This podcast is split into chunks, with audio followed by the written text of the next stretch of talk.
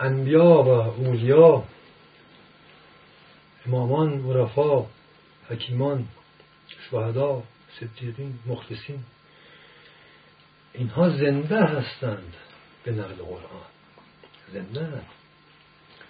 وارثین زمین هستند. اینها شاهدان و شهیدان دین یعنی راه هویت هستند. هستند تا هر کس که به خود دستشون بگیرند. اون در کجا میشه به اونها رسید و دست رو به دست اونها داد؟ از این طریق. از این طریق. اینکه پیامبر میفرماد که فقط رهروان معرفت نفس به دین من می‌رسن و نهایتا به خود من می‌رسن اینجاست. این راه از این بره اینها راهسازان راهداران و راهبانان و رهنمایان هویت هستند. هر کس وارد شد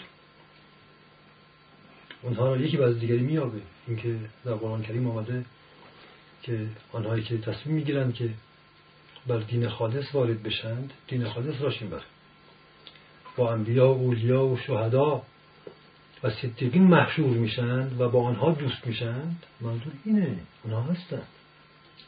تا انسان رو به خدا برسونند به هوی ذات برسونند بنابراین ما در گام اول بایستی این معرفت ذهنی و آگاهی رو بایستی به دست بیاریم تا به معرفت قلبی برسیم. از دل دارا همین میگن که از خود تا خدا یه وجبه یعنی از اینجا تا دل یه وجبه از اینجا تا اینجا. یعنی از طریق معرفت ذهنی درباره دین راه دل یواش یواش باز میشه.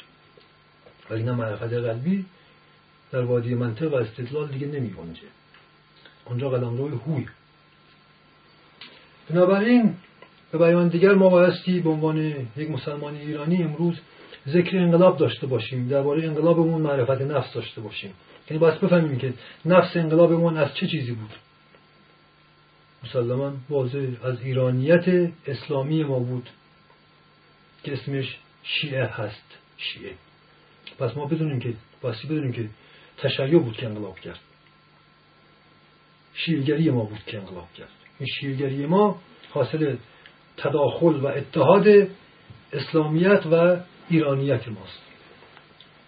ایرانیت و اسلامیت ما شیعه را پدید آورده در طول تاریخ و تشیع بود که انقلاب کرد. ایمان شیعی بود که عجیبترین انقلابات قرن رو پدید آورد که انقلاب ماست.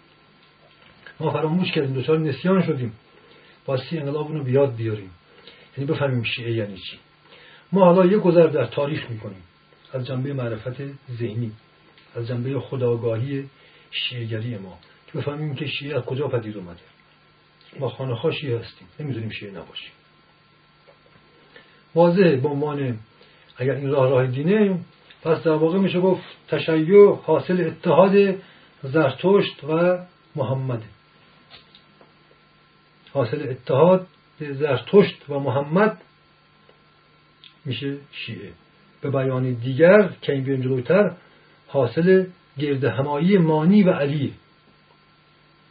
انقلاب ما انقلاب زرتشتی محمدی انقلاب مانوی علوی بود. من می‌خوام این رو نشون بدم. این صحبت رو می‌خوام نشون بدم از تاریخی که چنین بود. ببینید حضرت زرتشت علیه السلام یک مرور تاریخی می‌کنیم مورخین همین نتونستن تاریخ دقیق رو دست بیارن. از 600 سال قبل از میلاد مسیح تا 2500 سال قبل از میلاد مسیح ظهور زرتشت برآورد شده. اینها خیلی مهم نیست خیلی. از یه لحاظ تا حدود تقریبا میشه گفتش که از زرتشت رو تقریبا معاصر و همدوران ظهور حضرت موسی تا حتی حضرت ابراهیم هم برآورد کردن.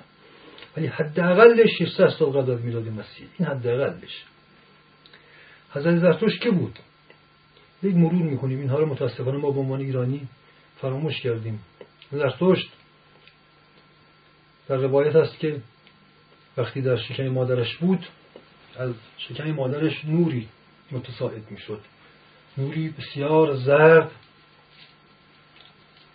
از یک لحاظ خود واژه زرتشت میگن یعنی تشت زرد منور مثل آفتاب تشتی که نور آفتاب رو متساعد می‌کرد. و لذا خود مادر آن حضرت تحت آزار مردمان بود و همیشه فراری بود و پدرش او رو مخفی کرده بود که این نور رو کسی نبینه. این که از شکم مادرش متساعد میشه بعد از آنکه به دنیا آمد حتی از دوران کودکی بارها سعی کردن اون رو به قتل برسانن بارها حتی به قتل هم رساندن و ایشان دو مرتبه زنده شد. از یه لحاظ زرتشت میشه گفت کاملترین انسان کل تاریخ بشر بوده. بسیاری از محققان و دینشناسان معتقدند که نخستین دین صاحب کتاب و توحیدی از زرتشت بوده. یعنی حتی قبل از حضرت موسی که نخستین کتاب مدون وجود داشته تورات. قبل از بود. از لحاظ شخصیت هم اون گونه که نقل شده ما می‌بینیم که تمام معجزات و مکاشفات و کرامات و حکمت هایی رو که همه انبیا داشتند همه اینها رو جمعا ایشون داشته. به عنوان نخستین پیامبر صاحب کتاب و موحد داشته. معجزات ایشون اینقدر زیاد بوده که ایشون رو همه جادوگر می‌دونستن. خود موق که زرتوش موقع بزرگ بوده در فرهنگ عامه مفهوم جادوگری بوده. ما می‌دونیم خود در قرآن اومده که اینها همه معجزات و آیات الهی بوده از کرامت هایی وجود انبیا بوده ولی مردمان جاهل اونها رو جادوگر می‌دونستن. یک معنی موق جادوگری است. البته مفهوم حقیقیش جادوگری نیست. همون کرامته موق یعنی صاحب کرامتی عظیم. دریای کرامت داشته ایشون. تمام کرامت های حضرت مسیح و موسی رو داشته مرده زنده می کرده بیماران رو شفا می‌داده. اینها رو ما خبر داریم.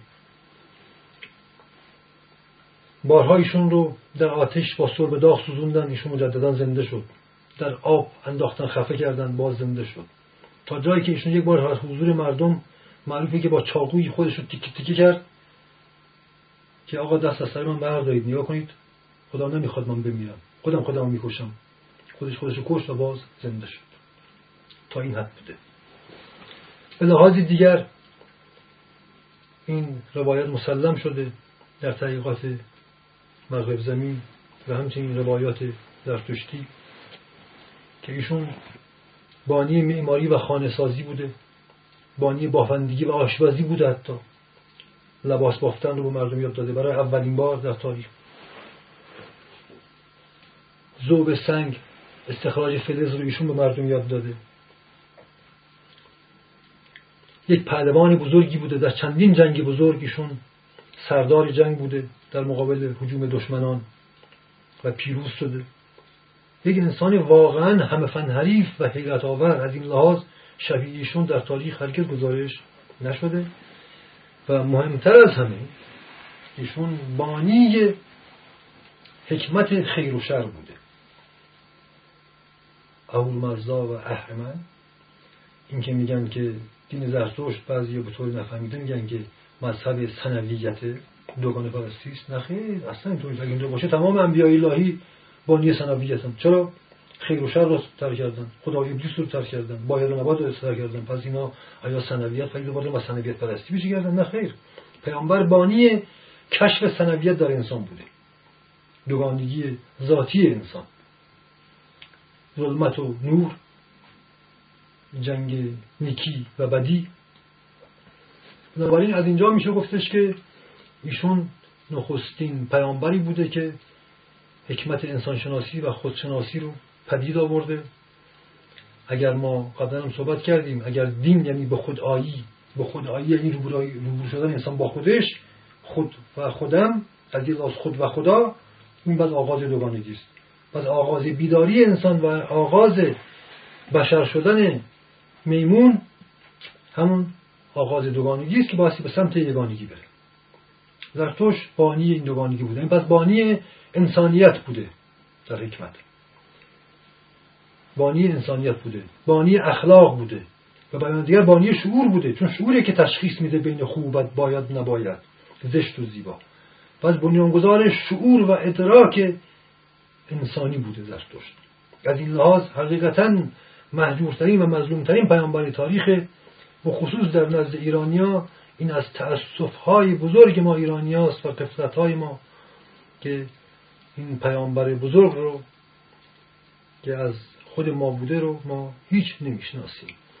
فقط سه کلمه از بر کردیم گفتار نیک پندار نیک نمی‌دونم رفتار نیک و همین فکر کردی رفتارش همین خب نیک. یعنی چی؟ همه میگن نیک. آدم آدم همه میگن آقا نیکوکار باش و هر کسی معتقد خودش نیکوکاره تیم رفتارش همین شد. این کسی حرف نشد. این میگه هر کسی میگه هزاران سال هم میگه پس باید بدونیم زرتوش چنین پیامبری بود. پس پیامبری عادی نبود. مقامش در میان همه انبیا استثنایی است. کاملا استثنایی است.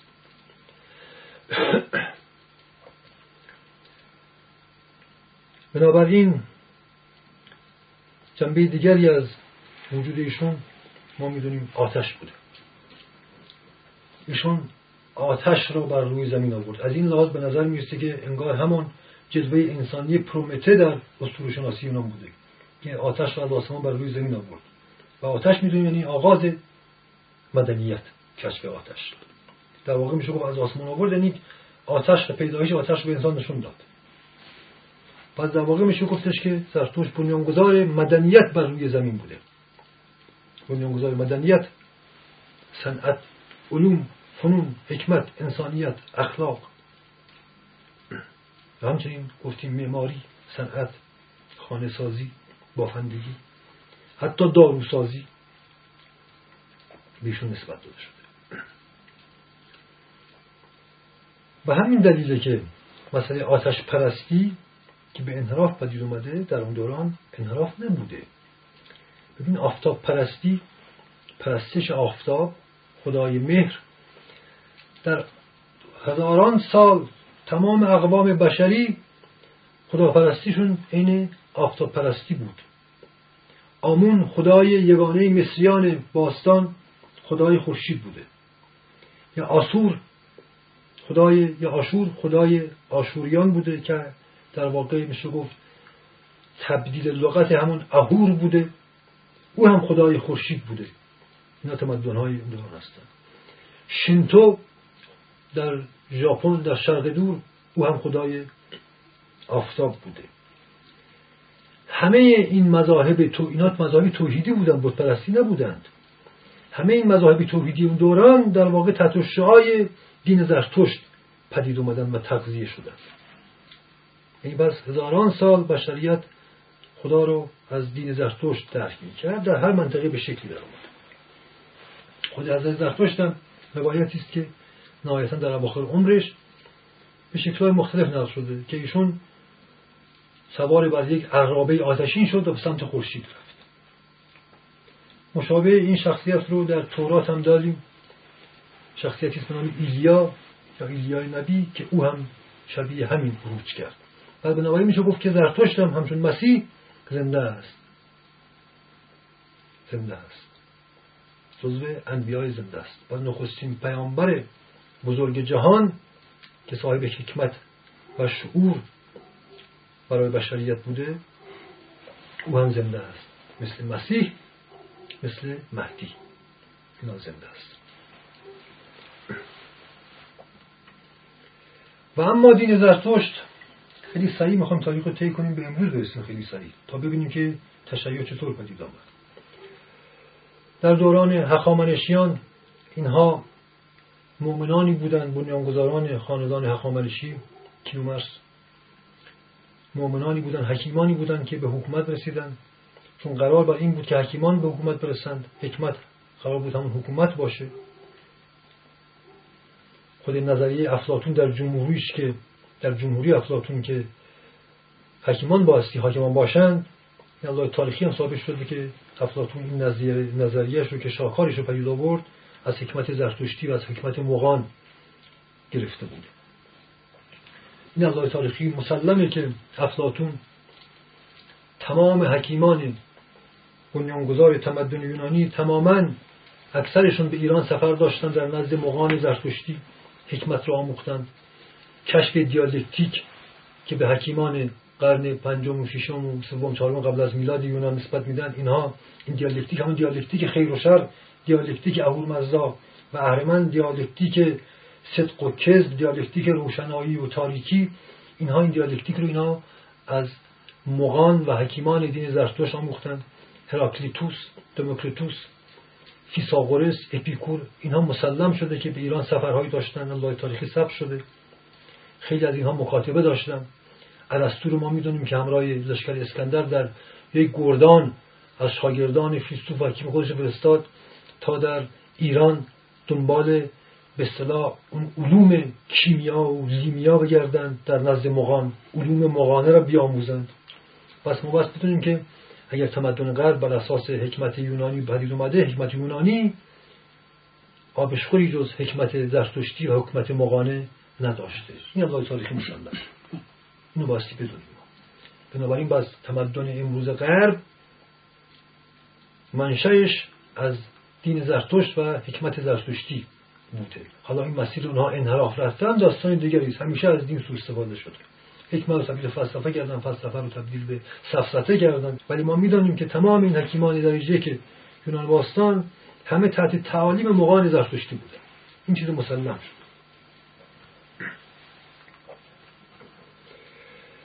دین زرتشت در دوران هخامنشی زنده بود در دربارها بسیاری از شاهان واقعا حکیم بودند کسانی مثل کروش و به تدریج حکمت تبدیل به ظلم و ستم شد دین تحریف شد از دین جل لباسی باقی نماند مثل اسلام مثل مسیحیت تا اینکه حمله اسکندر و هخامنشیان نابود شدند.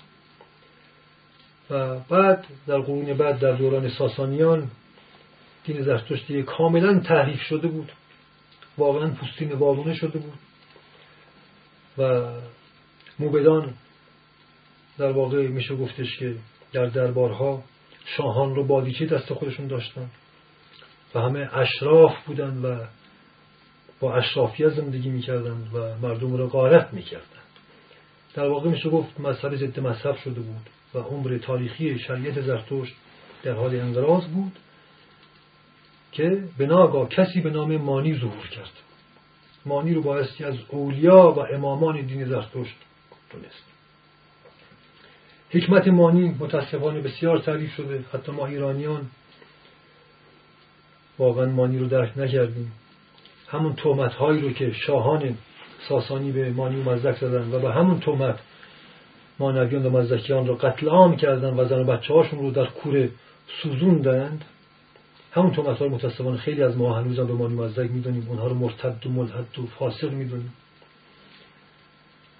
به اونها تومت فسخ و فجور زده شد تومت زناکایی زده شد تومت اشتراکیگری جنسی زده شد تا از این طریق بتونن نابود کنن نزت آنها رو. ولی ما می‌دانیم که شعارهایی که اونا می‌دادن بعدها در ظهور اسلام ما دیدیم که تماما از مکتب علیان شعارها در آمد عدالت تعریف که خیلی جالبه. مانی از خداوند و عرش خدا می‌کنه. ایشون معتقده که عرش خدا بر چهار رکنه. رکن نور وجدان حکمت و عقل. هرگز چنین تعریفی از خدا و عرش خدا نشده. چنین تعریفی فقط در دین اسلام و در مکتب علی و در عرفان اسلامی شد. این تعریف پس قبل از اینکه در عرفان اسلامی پدید بیاد مانی اینو بنیان گذاشته. مانی رو پوستشو کندن بردار آویختن مانویان رو قتل عام کردن. دیویسی سال بعد مزدک ظهور کرد دو مرتبه نیزت مانی رو راه انداخت. مزدک و مزدکیان را می‌دونیم که قتل عام کردند. و برای هر مزدکی جایزه تعیین شده بود. و برای سر مزدکیان و حتی زن و بچه هاشون نسل مزدکیان را می‌خواستن بر بیاندازن اینها. مزدک را هم به قصد رسوندن شهید کردند و ما می‌دونیم که یک زنی بود که یکی از بزرگترین در من بزرگترین زن تاریخ ایران قبل از اسلام زنی بود به نام خرمه. زنی مزدک بود که ایشان سوار بر اسب و با لباس مردانه به غرب ایران یعنی منطقه کردستان فرار کرد و در آنجا دین مزدک رو اشاعه داد متعاد تحت عنوان دیگری که این دین شناخته نشه بتونه ادامه بده که بعدها معروف شد به خرمدینی. خرمدینی از اسم خود زنی مزدک بود که اسمش خرمه بود. بابک خرمدین و خرمدینان. خب ما می‌دونیم به تاریخی فقط مانویان و مزدکیان باقی مانده در ایران بودند که نخستین مؤمنان و مخلصان شدند و به علی پیوستند.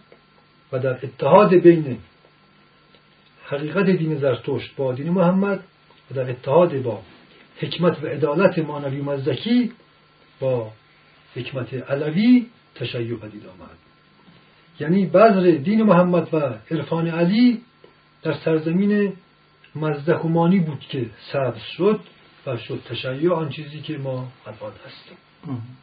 این رو نبایستی خاموش خب ببینید اصلا نام خدای زرتشت مزدا مزدا الله معنا مثل بسم الله الرحمن الرحیم نام خدای زرتشت همونطور بسم الله الرحمن الرحیم اسم خدا اسم خدا اسم ذاتش الله است.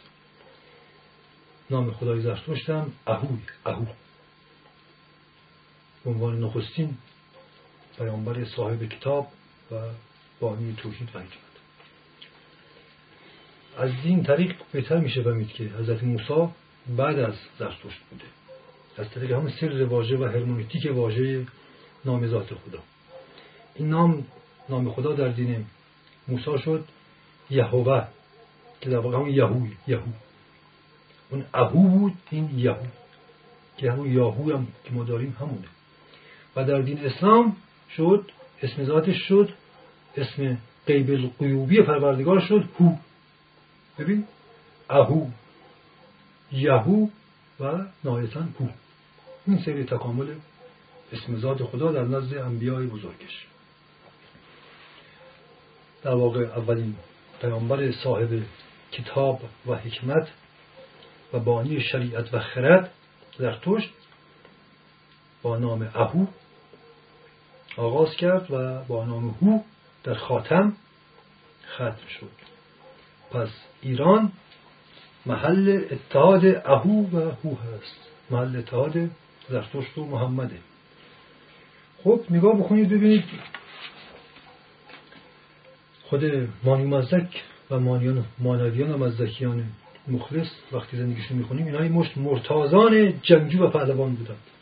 همه مثل علی. همه مثل علی. و اما می‌رسیم به یک نفر که او در واقع اسوه و امام هویت ایرانی اسلامی ماست. امام هویت ایرانی اسلامی ماست. نه امام هویت اسلامی ما هویت ایرانی اسلامی ما.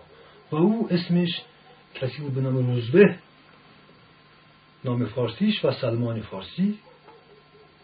که اسم سلمان هم پیامبر بر نهاد که اسم حقیقیش سلمان محمدی بود.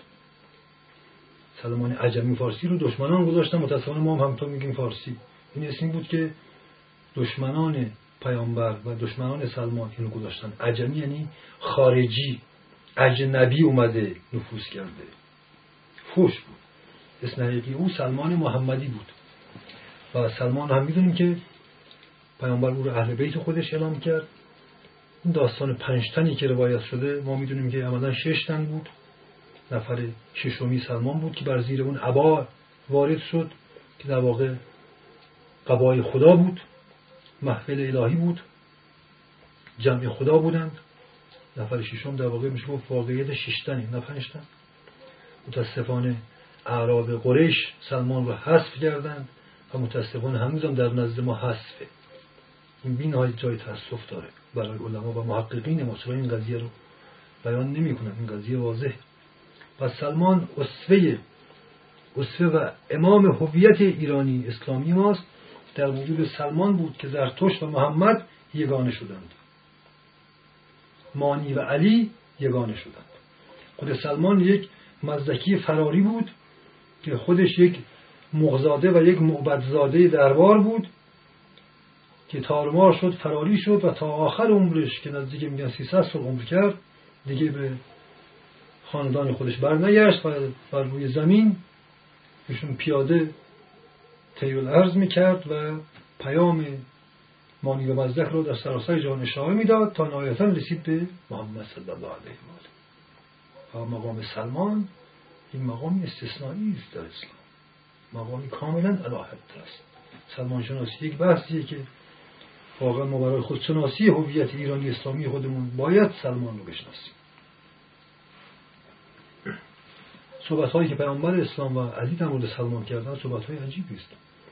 پیامبر اسلام میفرماد سلمان مخزن وحی من است. خیلی حرف عجیبی. از علی میفرماد که ای مؤمنان به من ایمان آورید.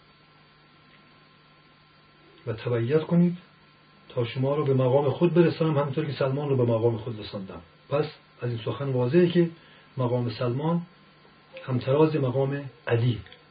این واضح علوم حیرت آوری که سلمان بهش رسیده بود اصلا منحصر فرد خود ایشون بود.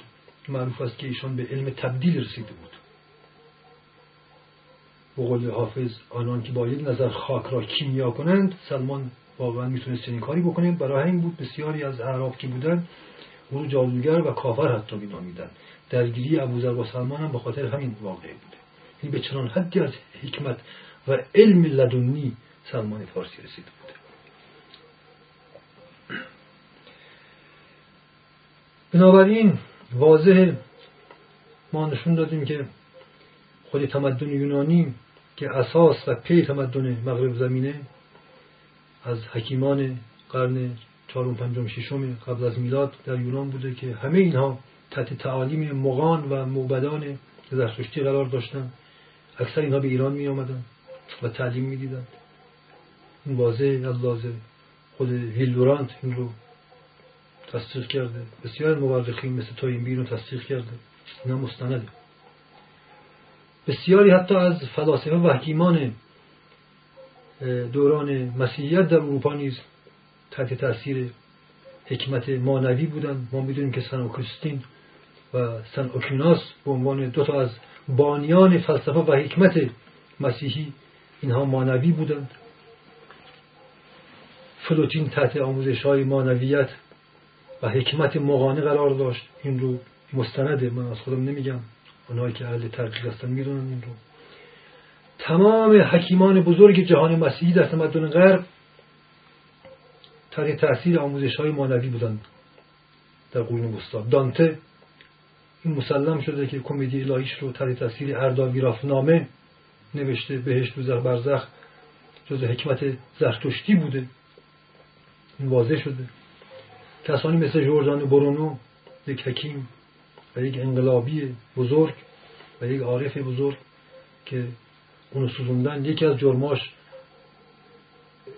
مانویت بود گفتن ایشون متحد شده مانوی ایشون رو سوزوندن این اندیشه به شکلهای مختلف در آمده سوسیالیزم اندیشه مانی و مزدک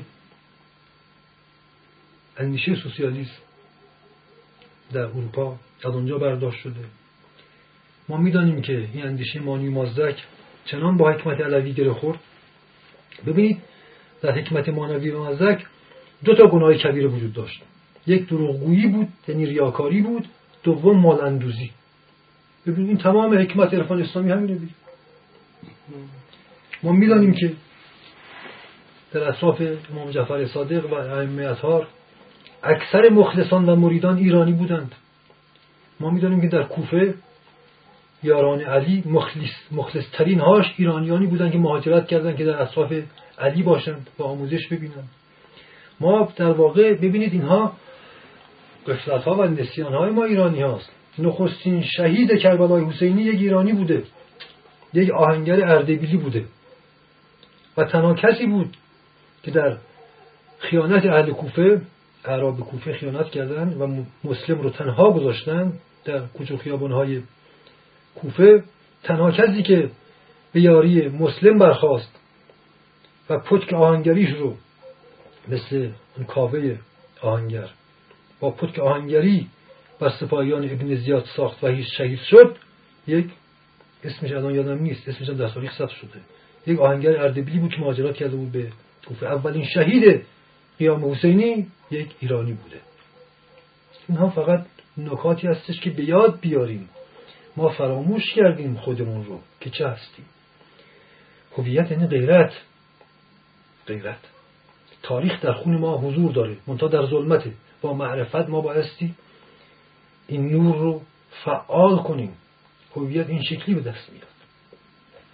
هویت تماما در آگاه و ناخودآگاه ما حتی روانشناسی جدید هم ثابت کرده که تمام هویت و سرنوشت آینده بشر ریشه در گذشتهش داره. به میزانی که انسان معرفت پیدا می‌کنه بر گذشته خودش ذکر یعنی به یادآوری این صحبت ما در واقع ذکره. هویت محصول ذکر. ببینید خود تاریخ غرب ثبت کرده تاریخ حکمت. اگزنوفانس رو میگن نخستین موحد و خداپرست و یگانه پرست در قرن پنجم ششم قبل از میلاد در یونان بوده در شهر العا بنیانگذار حکمت توحیدی در مغرب زمین حساب میشه. ایشون تحت تاثیر حکمت مقانه و زرتشتی قرار داشت و نخستین موحد بود. خانش آتیش زدن و ایشون رو تبعید کردن. تمام آثارش رو سوزوندن. زنون رو که غربیا پدر دیالکتیک می‌دونند او از شاگردان اگزونوفانس و پارمنیتس بود. اینا همه موحدانی بودن که ترکیه می‌کردن دینشون رو و همه توحیدشون رو از دین زرتشت گرفته بودند. در سفرهای مستقیم غیر مستقیمی که به ایران داشتند. اینها رو داریم فقط لیستش رو داریم در خود عرفان اسلامی. ببین در عرفان اسلامی و در فلسفه حکمت اسلامی مکتب اشراق شیخ سروردی عالی ترین حد حکمت فلسفه اسلامی. اونهایی که ورقی زدن آثار این حکیم بزرگ رو واضحه که این حکیم آمده و مانویت و علویت رو یگانه کرده. حکمت زرتشتی و حکمت قرآنی و محمدی رو یگانه کرده. مکتب نور در فلسفه اشراق از اینجاست. ما داریم نشون میدیم که آقا ما هر چی داریم از این اتحاد هویت ایرانی اسلامی داریم. این رو ما می‌خوام نشون بدیم. حتی یه نابغه حیرت آوری مثل ابن عربی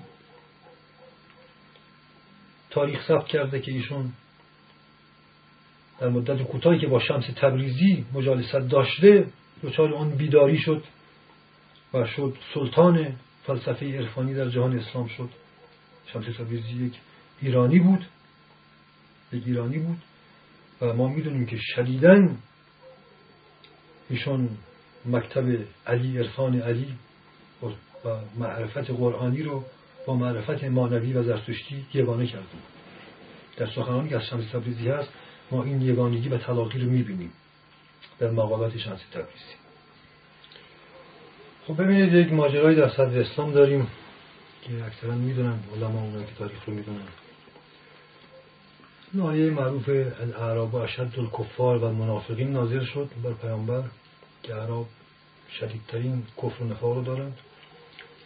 که اطرافیان پیامبر سوال کردن که رسول اگر چنینه پس دین تو رو کی می‌خواد ادامه بده؟ وسیع دین تو کیه در تاریخ سیم؟ پس سلمان فارسی هم اونجا نشسته بودن. پیامبر دست دادن به پشت سلمان و گفتن که قوم این مرد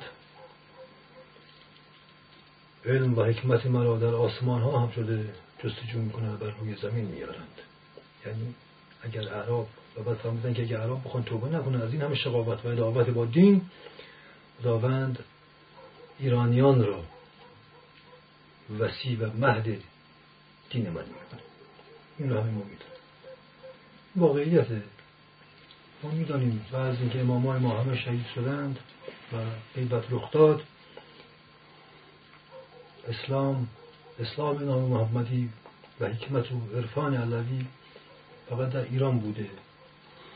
در هیچ جا دیگه نبوده. اینو ما می‌دونیم. این واضحه واقعا. ببینید بنابراین اینها رو بیاییم ما تفکیک کنیم. پس دیدیم که زرتوش دین عجم نیست. دین خدا بر روی زمین بود و تا هزارها بذر توحید رو در سراسر جهان باشید. دین اسلام هم دین عرب نیست. دین خداست. مال همه است. دین نژاد و قوم نمی‌شناسه. دین مال خداست. خدا بی نژاده خدا نزاده. خدا نژاد نیست. نزاده. خدا نژاد رو نمی‌شناسه. این صحبت هم التقاط نیست. التقاط دین زرتشت با اسلام. ببینید قرآن کریم میگه که بهترین بندگان خدا کسانی هستند که همه سخنها رو گوش میدن و بهترین ها رو برمیگزینند و اینها هستند که هدایت میشن. این التقاط دیگه این گزینش دیگه به قول غربیا الکتریسیزم اصلا راه حق همینه. داستان نفاق فرق می‌کنه.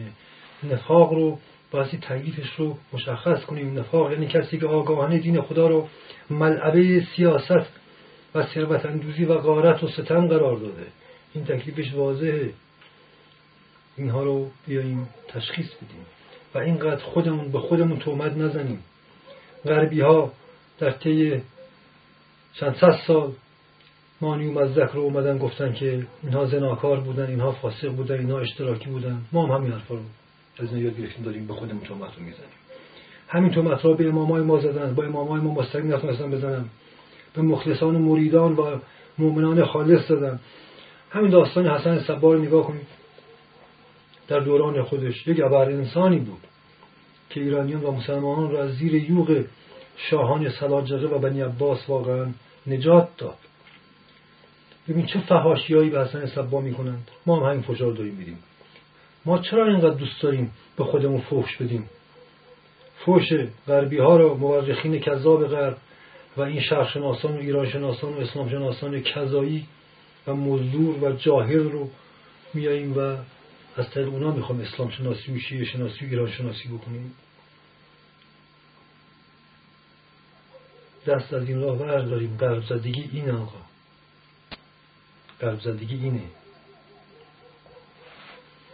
پس بیایم اینقدر خود بد نباشیم خود آزار نباشیم اینقدر مازوخیست نباشیم از خودمون نفرت نداشته باشیم. اینها التقاط نیست. و انصاب ناب و مطلق ممکن نیست. خدا فقط نابه تازه خدا خدا هم گزینش می‌کنه. تو قرآن داریم. خدا از میان بندگانش بهترین رو برای خودش برمیگزینه. پس خدا مثل قاطیه دیگه.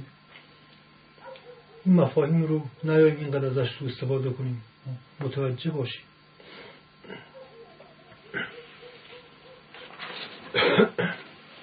پس واضح شد که ایران ترمینال تمام فرهنگ ها و تمدن هاست ایران مبدع و معاد دین خداست.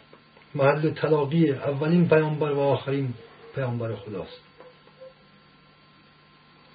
این نعمت این چنینی این نجات پرستی نیست ایرانی پرستی نیست. نعمتی خدا به ما داده ولی به میزان که قدر این نعمت رو نمی‌بینیم خودمون رو اینقدر آزار میدیم و عذاب رو بر خودمون واجب می‌کنیم. نعمت هرچی بزرگتر باشه مسئولیت داره. به میزانی که ما از پس مسئولیتش بر نمیاییم دوچار این هم عذاب ها میشه. اینو یادمون باشه. پس بیاییم و کمی با خودمون حرف بزنیم با خودمون گفتگو کنیم. گفتگوی تمدن ها حرفی بسیار زیبایی است. ولی اول باید یاد بگیریم با خودمون حرف بزنیم با تمدن خودمون دیالوگ کنیم. دیالوگ بین ایران و اسلام رو دیالوگ بین زرتشت و محمد رو اینها دیالوگ کردن در وجود سلمان. ما هر چه داریم از سلمان داریم. ما می‌دونیم اگر سلمان نبود در ایران اسلام و علویتی وارد نمی‌شد. این الله تاریخی آنهایی که تاریخ رو می‌دونن این مسئله کاملا واضحه. بنابراین بیاییم یاد بگیریم اول با خودمون حرف بزنیم با خودمون دیالوگ کنیم. این طریق ذکر به یاد بیاریم خودمون رو. فوش های غربی ها رو که به ما میدن رو ما هم, فوش به خودمون ندیم. بنیادگرایی. افتخار باعث بکنیم به بنیادگرایی. اصالتگرایی که اصیل باشیم. بله غربی ها می‌خوان ما آشغال باشیم و آشغال خورشون باشیم. پانک و رپ, رپ و هیپی باشیم. پانک خود لغت پانک یعنی آشغال. اونا خودشون آشغال شدن اصالت های خودشون رو نابود کردن. ما رو هم می‌خوان بی اصل و نسب و بی بنیاد کنند تا آشغال و آشغال خور باشیم.